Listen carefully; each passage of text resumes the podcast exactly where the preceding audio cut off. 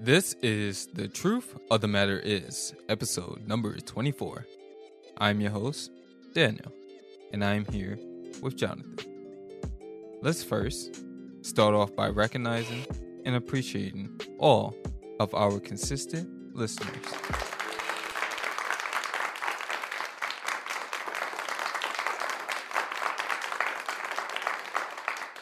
We thank you all in advance for continuing to press play at your own convenience.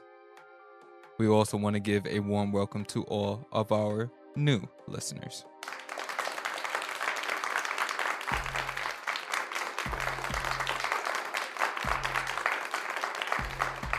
Whether you only listen to just one episode or many more after that, we thank you for giving us a chance and we appreciate your time.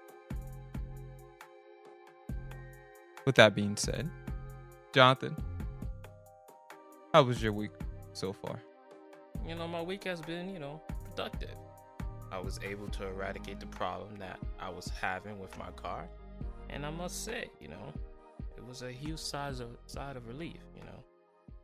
You know, now that I eventually had to figure out what I wanted to do, I ended up going to a electrician. And going to an electrician and it's much different than going to a mechanic. So when I went to the electrician, I ended up having to pay for a diagnostic. And A diagnostic is something in which the electrician does several tests to find out what the issue is. Same thing with a mechanic, but I find the electrician is a little bit more accurate, mainly because it has a lot more to do with wiring and issues that are going on in a car that from my previous mechanic told me that that's what I had to do. In the end, I paid for the, the diagnostic and the price was generous and reasonable, which means that the electrician had character and class. You know, he could have overcharged me, but he didn't. And I appreciate that. He was fair and he was kind. He found the problem and he corrected it. And he almost, you know, had this promise. And he's like, likely, the likelihood of us seeing each other again probably won't happen. So, you know, I appreciated his confidence, which means obviously he knew his stuff. So I was really content with the service, and I'm glad that the solution didn't end up with me buying a new part. Because at first I was anticipating, right, based on the expertise of the mechanic that I had, you know, I thought I was gonna end up having to spend extra money for a replacement of a brand new dealer part. Now, sometimes parts are defective, you know, they don't work. And I've had numerous times where you buy a part, you put it in there, and probably within a week's time, it's not working. So you take it back, you have a warranty, and you have that opportunity to exchange it, or you probably go somewhere else and you get it and you get your money back. So that wasn't the case here. I'm glad that wasn't the case. And that wasn't the issue. As a matter of fact, someone didn't put something back properly. Now, Mm. I could have gone on for days complaining about the unprofessionalism, the carelessness, the sloppiness of the mechanic, but instead, I'll drop it. I'll drop it. Because guess what? I'm back on the road and I'm riding with confidence and thankfulness.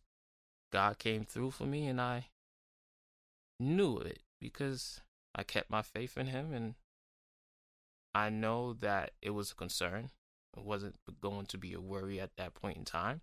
So I allowed God to do the work and ended up being a good thing for me. So, yeah, He addressed my concern and now He deserves all the honor, the glory, and a praise. Amen. It sounds like we can finally close the book on hoop details for the foreseeable future, it sounds like. Well, with cars, there's always something new that comes up. You know, sometimes it's the things that you least expect, but you have to know that, you know, there's wear and tears on all cars, even new ones. The issues is is that you want the main portions of the car to remain intact. So like your engine, your transmission, and you have to do labor on things like the brakes, the rotors, your axles, the ball joints, the upper and lower. Those parts, those parts in the car have wear and tear, and especially because we drive in New York City. It's a pothole in almost every street, and apparently we're supposed to be paying our taxes, and they're supposed to be repairing those things. But you know, with weather coming in and the salt from the snow, you know that's expected. So keep that in mind the next time you're considering getting a car. That copy things happen all the time. You can't anticipate it all. You have to expect the unexpected with a car. The battery dies, it loses its juice. The windshield swipers or wipers, depending who you talk to, eventually uh, become defective because of the heat of the sun. So there's so many things going on. Antifreeze, oil changes. That's something you had to do a lot of, every lot of three. things. Yeah, it's it's, it's ridiculous.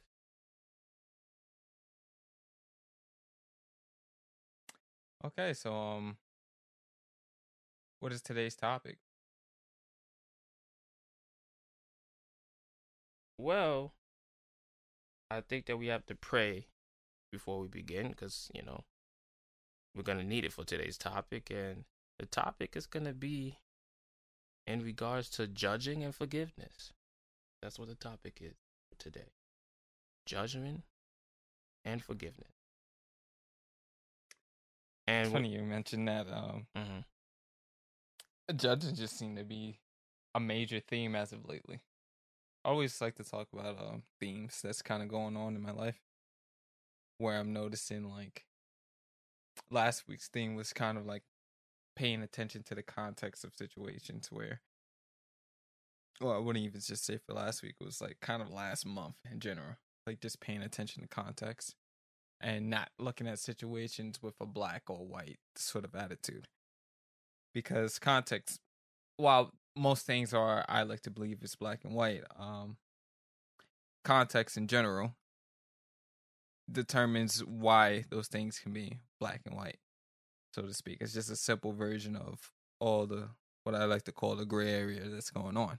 And then this week it was like judging was a huge thing so to speak where it's like a lot of the times expectations and um prejudgments were preventing progress and direct communication.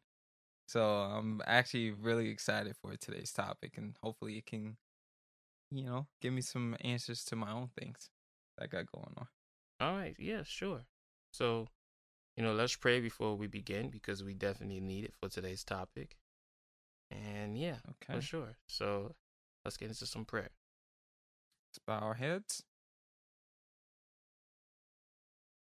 O God, in the name of Jesus, we thank you for your grace and mercy which you have given us. Even though sometimes it feels like we don't deserve it, we know that your interest in us allows us to receive the grace and mercy that you give to us throughout the week and throughout our daily lives. The truth of the matter is a podcast family's prayer for each and everyone who listens and who does not.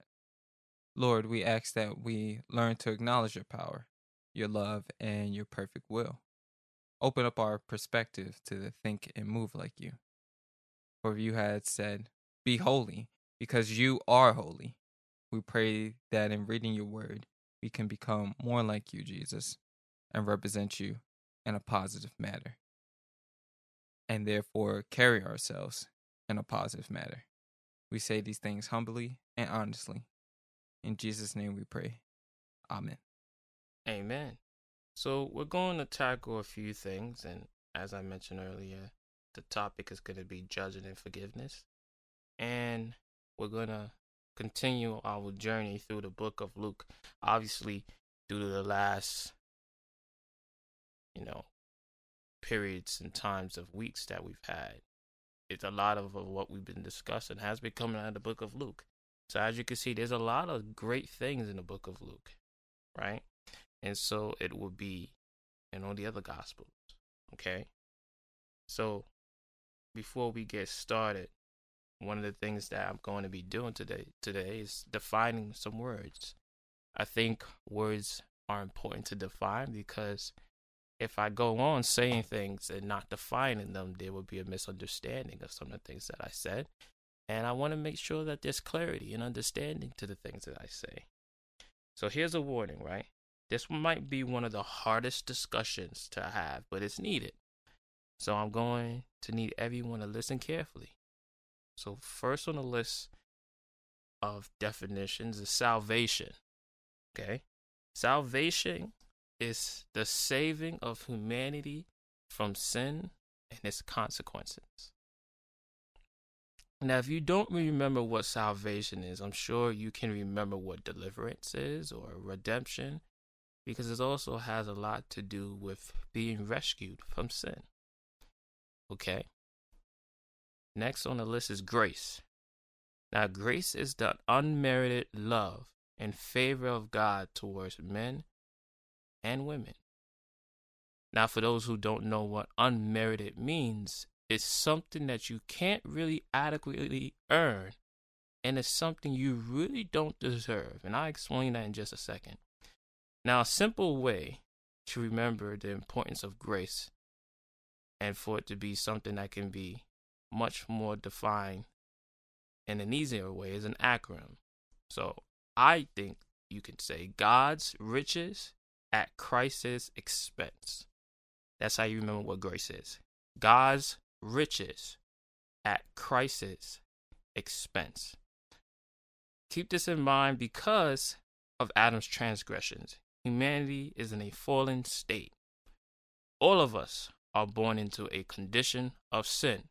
Yes, sin is a condition. Now, let me define condition for those who may not know. Condition is the circumstances affecting the way in which people live or work, especially with regards to their safety or well being. So, because of sin, we are dealing with a condition that needs to be addressed, and that is why Jesus came in the first place. He came to solve the condition of sin that we all have at birth. Remember, Jesus said that He is the way, the truth, and the life. He became the sacrificial lamb. He came to set us free from sin. In the book of the Gospel of John, chapter 8, verse 34 through 36, it says, Very truly I tell you, everyone who sins is a slave to sin. Now, a slave has no permanent place in the family, but a son belongs to it forever. So if the son sets you free, you will be free indeed.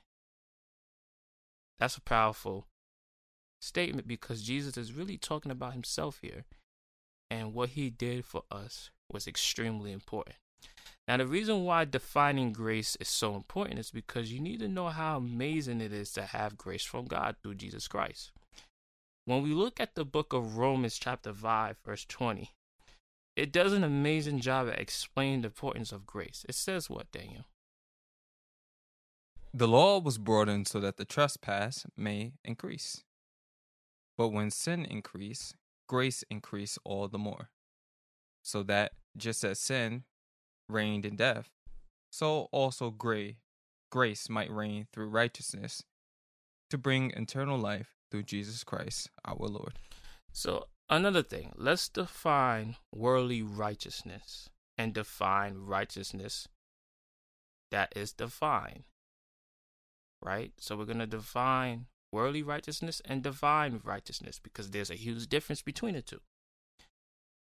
Righteousness from a worldly view is the quality of being morally right or justifiable. Divine righteousness is acting in accordance with divine or moral law that leaves you free from sin and conviction, not guilty. So, as an aside note, as a believer, when I feel like I have done something wrong, I I feel convicted. Not guilty, convicted. Being convicted means you were discovered operating in error, which is correctable. It's not permanent. As a matter of fact, let's go there, right? There are, there are several different sources of conviction that God can use to expose our sins. Sins that happen all the time. Okay? There's certain sources of conviction that God can use to expose our sins. Some of those ways is wise counsel, our conscience, the Holy Spirit, and God's Word. So let's break down how God can use your own conscience to convict you. And let's begin by looking in the Word. Daniel, can you read the book of Second Samuel, chapter 12, verses 1 through 14? I know it's long, but it's extremely important that we go to this text for reference, please. The Lord sent Nathan to David. When he came to him, he said, There were two men in a certain town, one rich and the other poor. The rich man had a very large number of sheep and cattle, but the poor man had nothing except one little ewe lamb he had brought. He raised it, and it grew up with him and his children. It shared his food, drank from his cup, and even slept in his arms. It was like a daughter to him. Now, a traveler came to the rich man but the rich man refrained from taking one of his own sheep or cattle to prepare a meal for the traveler who had come to him. Instead, he took the ill lamb that belonged to the poor man and prepared it for the one who had come to him. David burned with anger against the man and said to Nathan, As surely as the Lord lives, the man who did this must die.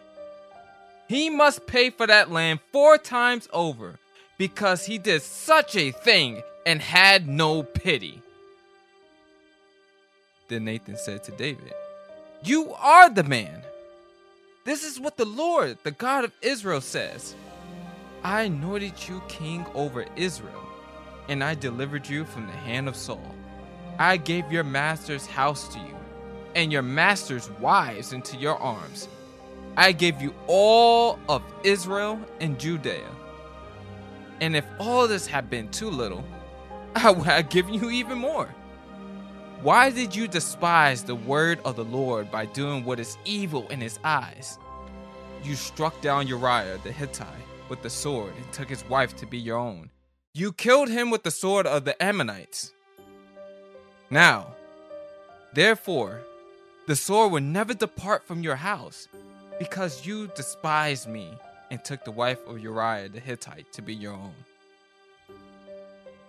This is what the Lord says Out of your own household, I am going to bring you calamity on you.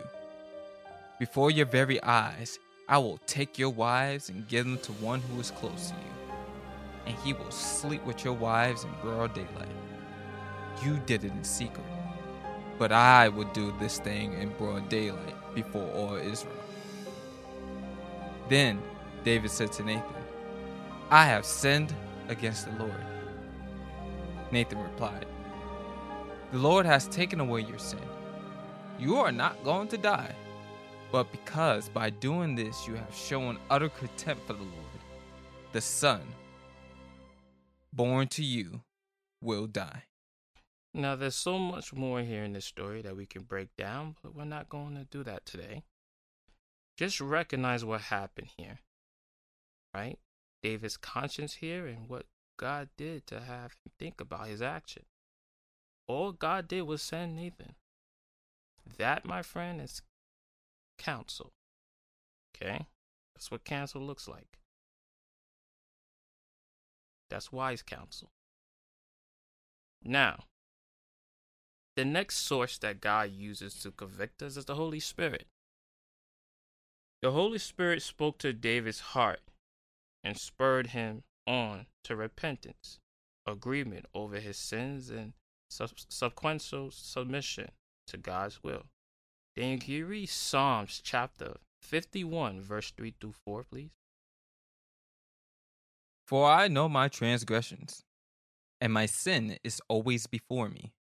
Against you, you only, have I sinned and done what is evil in your sight.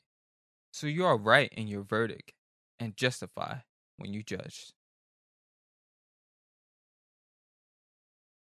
You know, when we think about in today's time, what we have that they didn't have is the complete word. You know, they had the Old Testament, but we have the added benefits of the Bible, a source of, of conviction. And that changed the game. So let's look at the book of Hebrews, chapter 4, verse 12. And it says, For the word of God is alive and active, sharper than any double edged sword. It penetrates even to dividing soul and spirit, joints and marrow. It judges the thoughts and attitudes of the heart. So when we think about the value of wise counsel, we look no further than the book of Proverbs, chapter 15, verse 22. And that says what, Daniel? Plans fail for lack of counsel, but with many advisors, they succeed. Then it also says in the book of Proverbs, chapter 11, verse 14, what does it say? When there is no counsel, the people fall. But in the multitude of counselors, there is safety. Yes, so as you can see, these are several examples in the ways in which God can convict us. Okay?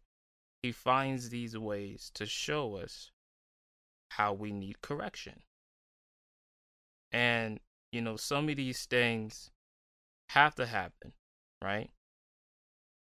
Because if they don't happen, how can we correct them? So again, there's wise counsel, our conscience, the Holy Spirit, and God's Word. So I think I mentioned earlier the first thing was a form of wise counsel because Nathan came in and spoke to him and gave him an example. And we saw how outrageous David was. But then when he found out that it was him, it changed his mind. It also pointed to the fact that it was through his conscience that he was able to understand what he had did. We also see how the Holy Spirit can convict us. We could see also God's word and the power that God's word has over us, right? And that's a lot of how God does his talking now, right? At least for me, when I read God's word, I'm able to understand that through his word, we're looking at public revelation, and through public uh, revelation, we're learning about some of the mistakes that these individuals make in the scripture.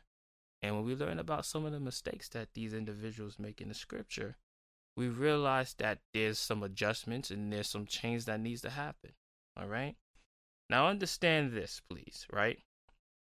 Guilt does not come from the Lord. Let me repeat that.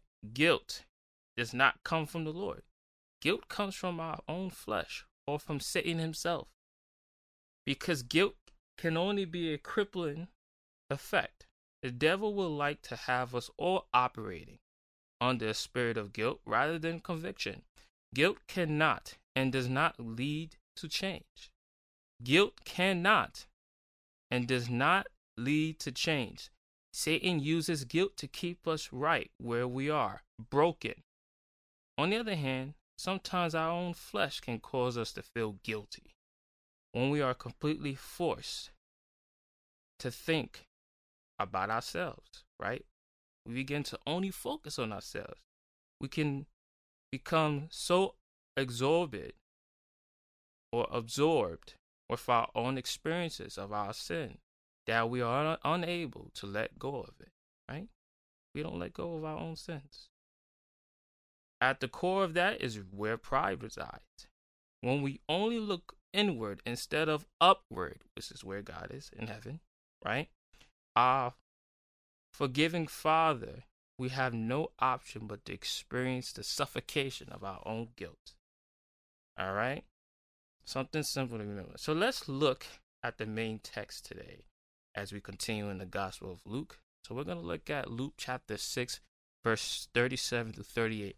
But before we go any further, is there any questions or things that you have there in regards to the difference between guilty and being convicted and why us as believers is an important thing to be convicted and not guilty?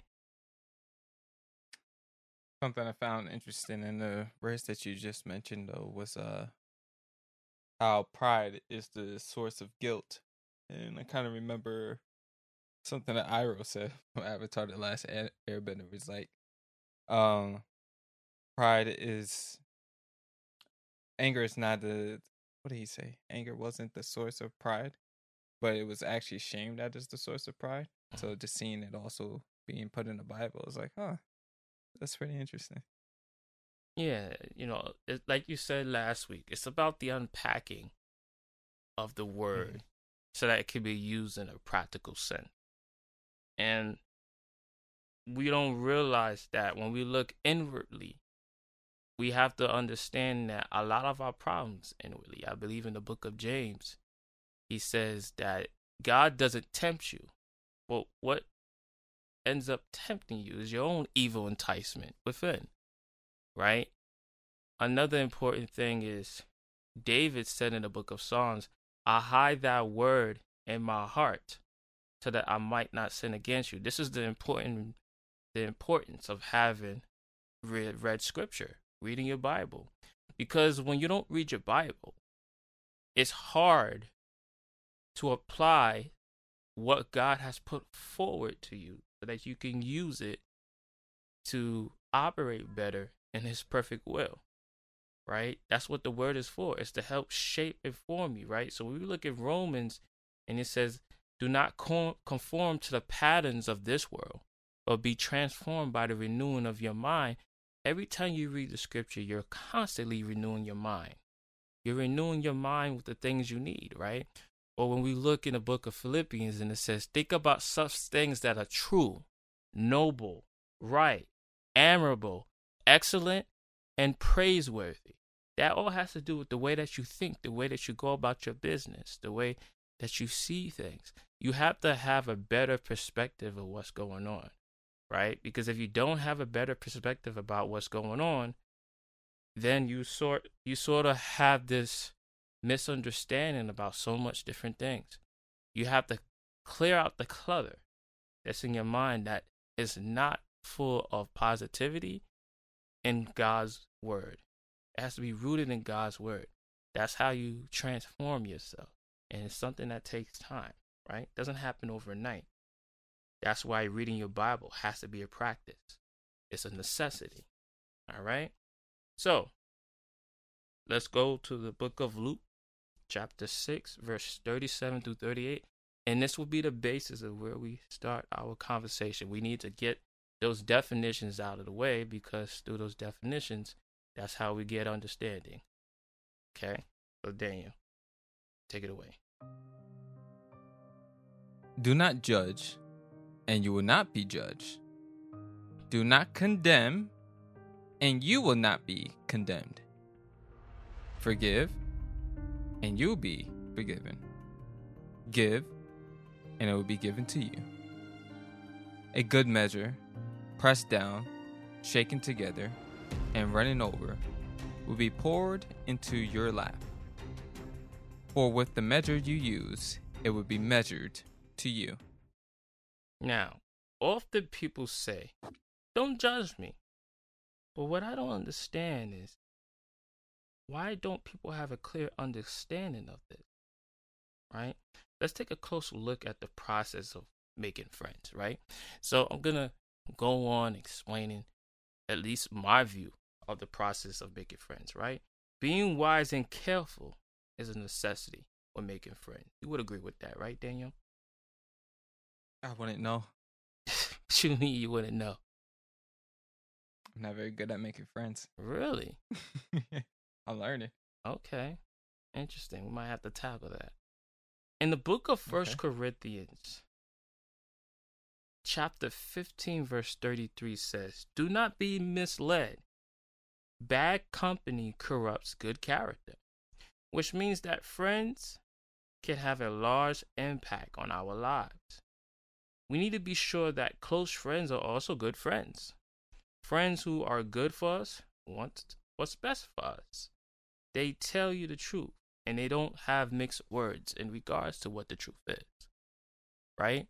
So sometimes they say, you know, I can tell who you are based upon the people that you are surrounded with, right? Sometimes if you have people in your corner that do nothing but agree with you, that's not a good source of friendship unless we are all agreeing on the positive elements of how we go about life, right? But sometimes it's it's good to have controversial friends, right? So this is what I mean also, right? You can have people in your circle and they can live life however they want, right? As long as their lifestyle doesn't affect your mentality, you could be cool with each other for the reasons strictly not in relation to how you go about your life, but maybe the longevity of the relationship, right? Somebody that you met that came in and helped you out in a particular period of time. I think those are good friends to have. And I think over time, if you are flourishing, right? A person can see the flourishing and want to learn how they can be better, how they can do better. And sometimes being around success, it becomes addicting, right? And you want to learn how you can also be successful, right? To know a friend is good is to know the basis of the kind of person they are and what you are becoming with you being around them. A good friend helps you live the standards you want to keep. Good friends help you remain joyful, not happy. It was a few episodes back, I talked about the difference between joy and happiness. Joy is something that happens within, right? That's why those that get saved, there's an overwhelming joy that comes within. Happiness is temporary, something that you experience and express through the outward portion of you, but it doesn't remain there. Okay? Now, another important thing that happens is good friends are those that are consistent in regards to being there for you through health issues, but also at the same times through moments of weakness and sorrow. Okay? And I think that's important because a person that can empathize with you understands the history of what's going on. And therefore, they know your pain and they know how to encourage you, motivate you, inspire you, right? Because something about your pain or your sorrow or your issues is extremely relatable to them. So, my point is, how do you choose good friends without judging all that? You have to judge all that through time, through situations, through predicaments, right? Because without the experience or the predicament that arrives, the challenge, you can't see how it blossoms into a level of importance for you to make a change. Right? Because choosing is a process. Making a judgment is a process. It calls to take time. It must be done carefully. You have to take time in what you see and assessing the situation and finding the solution to it, right? In the Gospel of John, chapter 7, verse 24, Jesus says, Stop judging by mere appearances, but instead judge correctly. Interesting, right? So, you know, you've heard the saying, don't judge a book by its cover. We don't judge based upon limited information, right? That's assumption, and assumption is the lowest level of knowledge. We judge based upon carefully evaluating predicaments, issues, and situations that a person goes through to ultimately make the decision that they can be an addition to your life or someone that you can't have in your life, right? So these are things that take time. Doesn't happen overnight, right? Now, interesting enough, we're going to explain a little bit more, but let's go to the book of Luke, chapter 6, verse 41 through 42. Daniel? Why do you look at the speck of sawdust in your brother's eye and pay no attention to the plank in your own eye? How can you say to your brother, Brother, let me take that speck out of your eye, when you yourself fail to see the plank in your own eye? You hypocrite! First, take the plank out of your own eye, and then you will see clearly to remove the speck from your brother's eye. what do you think of that example?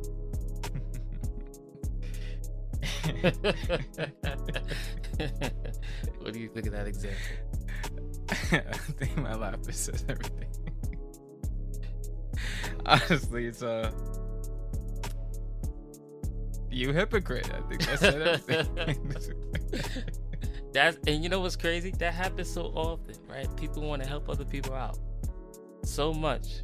They they look, you know, they look to see the issues that's going on in other people's lives, and they're quick to tell that person, "You need to do this. You need to change that. Ah, this is a little bit skeptical," and they're not doing the same thing. That's why they say practice what you preach right? And the hardest reality is when you encounter people that don't do that.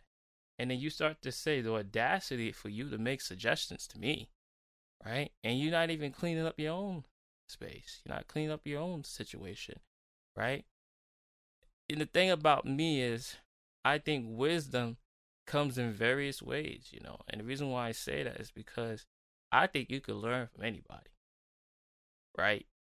And I think that the reason why you can learn from anybody is because there's always if you look carefully, a way that something that occurs before you can be corrected, right? And they don't have to have the perfect, you know, mentality, the perfect approach.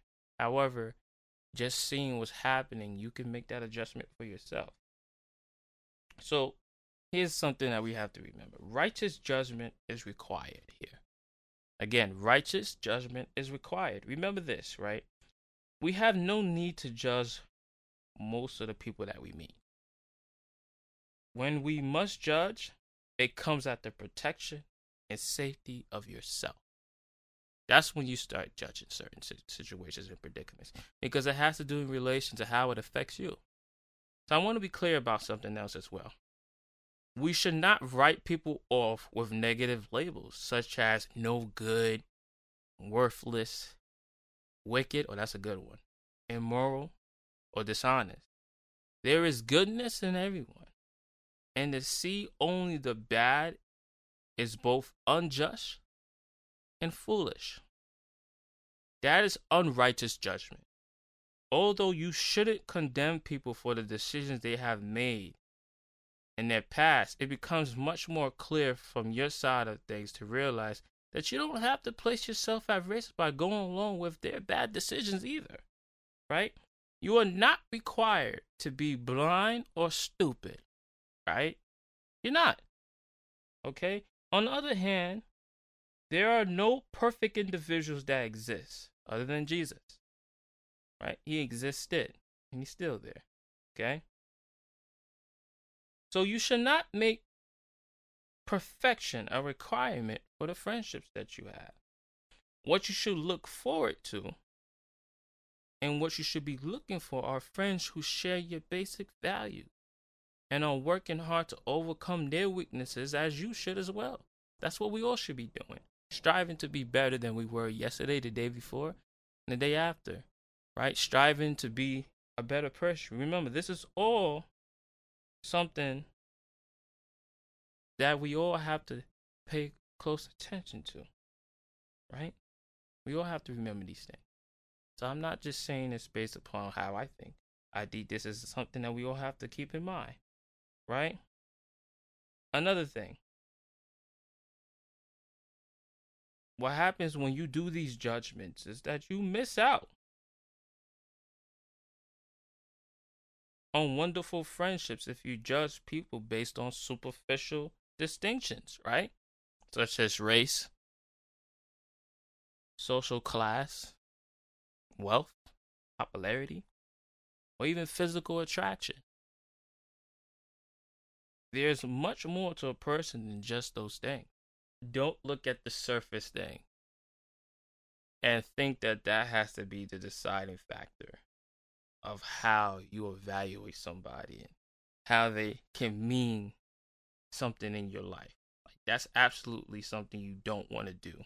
And that's absolutely something you have to pay close attention to, right? We have to look at things that are positive, look at things that can encourage us. Now, let's address forgiveness. This is a big topic. It's a big portion to discuss because a lot of us have several different views on forgiveness. And the scripture says a lot about forgiveness, right? There's a lot about forgiveness. Okay? So now, forgiveness is a tough thing to address. There are so many ways you can address this topic. Here's a simple way in which that I look at it, right? Jesus said in Matthew chapter 5 verse 9, "Blessed are the peacemakers, for they will be called children of God." Paul says in Romans 12:18, "If it is possible, as far as it depends on you, live at peace with one another." Key point there. Live at peace with one another. Previous statement that I made right? Blessed are the peacemakers, for they will be called children of God. Now, Jesus also says that if you are offering your gift at the altar and there's and there's a and you remember that your brother or sister there's something that happened uh, against you and them leave your gift there in front of the altar first and go and reconcile with them then come back and offer your gift jesus says settle matters quickly with your adversary. Again, these are all things that are geared towards keeping the peace, right? Settling matters, right? This is where forgiveness falls in line.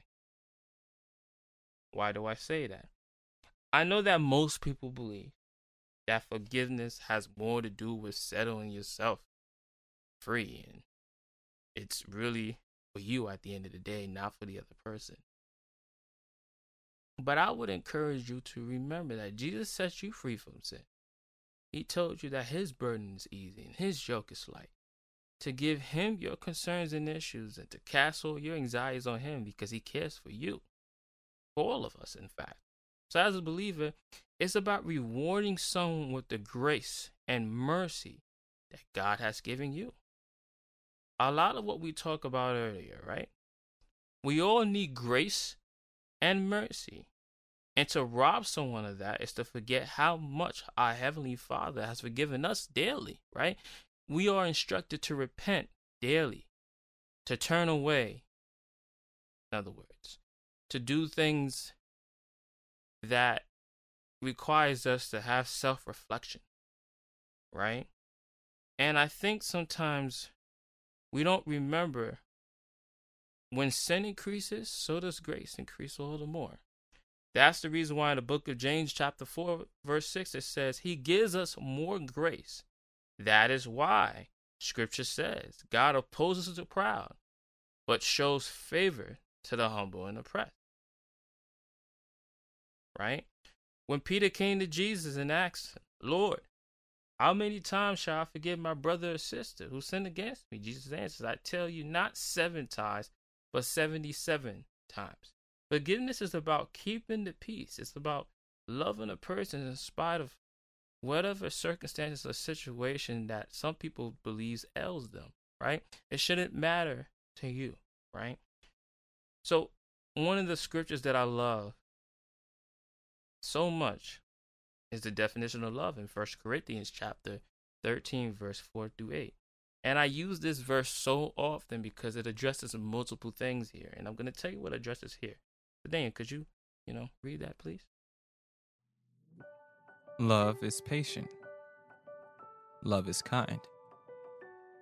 It does not envy. It does not boast. It is not proud. It does not dishonor others. It is not self seeking. It is not easily angered. It keeps no records of wrong. Love does not delight in evil, but rejoices with the truth. It always protects, always trusts, always hopes, always perseveres. Love never fails. So, the most important point in this description of love that has to be in, addressed and is in relation with forgiveness is you can't say you love someone, but you haven't forgave that person enough to put those records of wrongs behind them, at least within the relationship between you and that person. People countless times have instead held it over people's head all day long, every day. The reality is that is not true forgiveness. It's actually bitterness. It's unresentment, un issues that haven't been resolved. Don't say things like you don't mean. Don't say things that you don't mean. Things take time, and with your time, you either are going to forgive or not. The important thing about forgiveness is that you don't have to rush it. You do it when you're ready and when you actually mean it. Okay? You do it when you're ready and when you actually mean it. So, in conclusion, when it comes to judging as believers, remember we must show discernment immediately, right? This is something that I wanted to say about what Jesus did, right? He first says, Do not judge. He says, Do not give dogs what is scarce. Do not throw your pearls to pigs. Jesus also says, Watch out for false prophets. By their fruit you will recognize them. The point is, how we discern who are the dogs and the pigs and the false prophets unless we have the ability to make a judgment call on the doctrines and deeds? Jesus has given us permission to tell right from wrong and we must use the godly wisdom that we have in order to judge righteously. This is the way that we should go about things. When it comes to forgiveness, it's about appointing the same amount of grace and mercy God has given to us all. And we need to make sure we do it to one another. Keep no records of wrongs in the end. And our job is not to make a person feel bad because there's always skeletons in all our closets. There's always improvement and change that needs to occur for all of us. All right? So remember this verse as well. It kind of sums up what Christ did for us. And, it's in the book of it's the book of Ephesians chapter 2 verse 8 through 10. And it says, For it is by grace you have been saved through faith. And this is not from yourselves, it is the gift of God, not by works, so that no one can boast. For we are God's handiwork, created in Christ Jesus to do good works, when God prepared in advance for us to do. All right, so I hope that we got something out of this. I hope that I've given you some things to reconsider, Daniel, in your own personal time about judging and forgiveness. Now, we head to devotional time, and I believe that's you, Daniel, right? It will be me. The heart has long been the metaphor for the deepest parts of a person's emotions and thoughts. In addition to the Hebrews, the ancient Greeks credit the heart as being the seat of a person's thoughts and therefore their actions. Bear with each other and forgive one another if any of you have a grievance against someone. Forgive as the Lord forgave you. Today, you can extend the metaphor with that with what is known from science. The heart is essentially a pump for blood, and the blood is a vehicle for oxygen to be taken to every point of the body. Without this pumping of oxygen, the body dies. The body therefore declares, The blood is the life of all flesh. That is straight out of Deuteronomy chapter 12, verse 23. But more importantly, the point of a pump isn't to receive something, but to push it along. The heart wouldn't be functioning according to its design if it kept freshly oxygenated blood to itself. In the same way, if you receive forgiveness from the Lord without pushing it along, then your spiritual heart isn't functioning according to its design. A healthy Christian heart bears with the shortcoming and offenses of others. It's important to be tolerant sometimes when you are dealing with people and with one another. It's more important to be forgiven of those who do harm to you and those who may say things and do things out of context.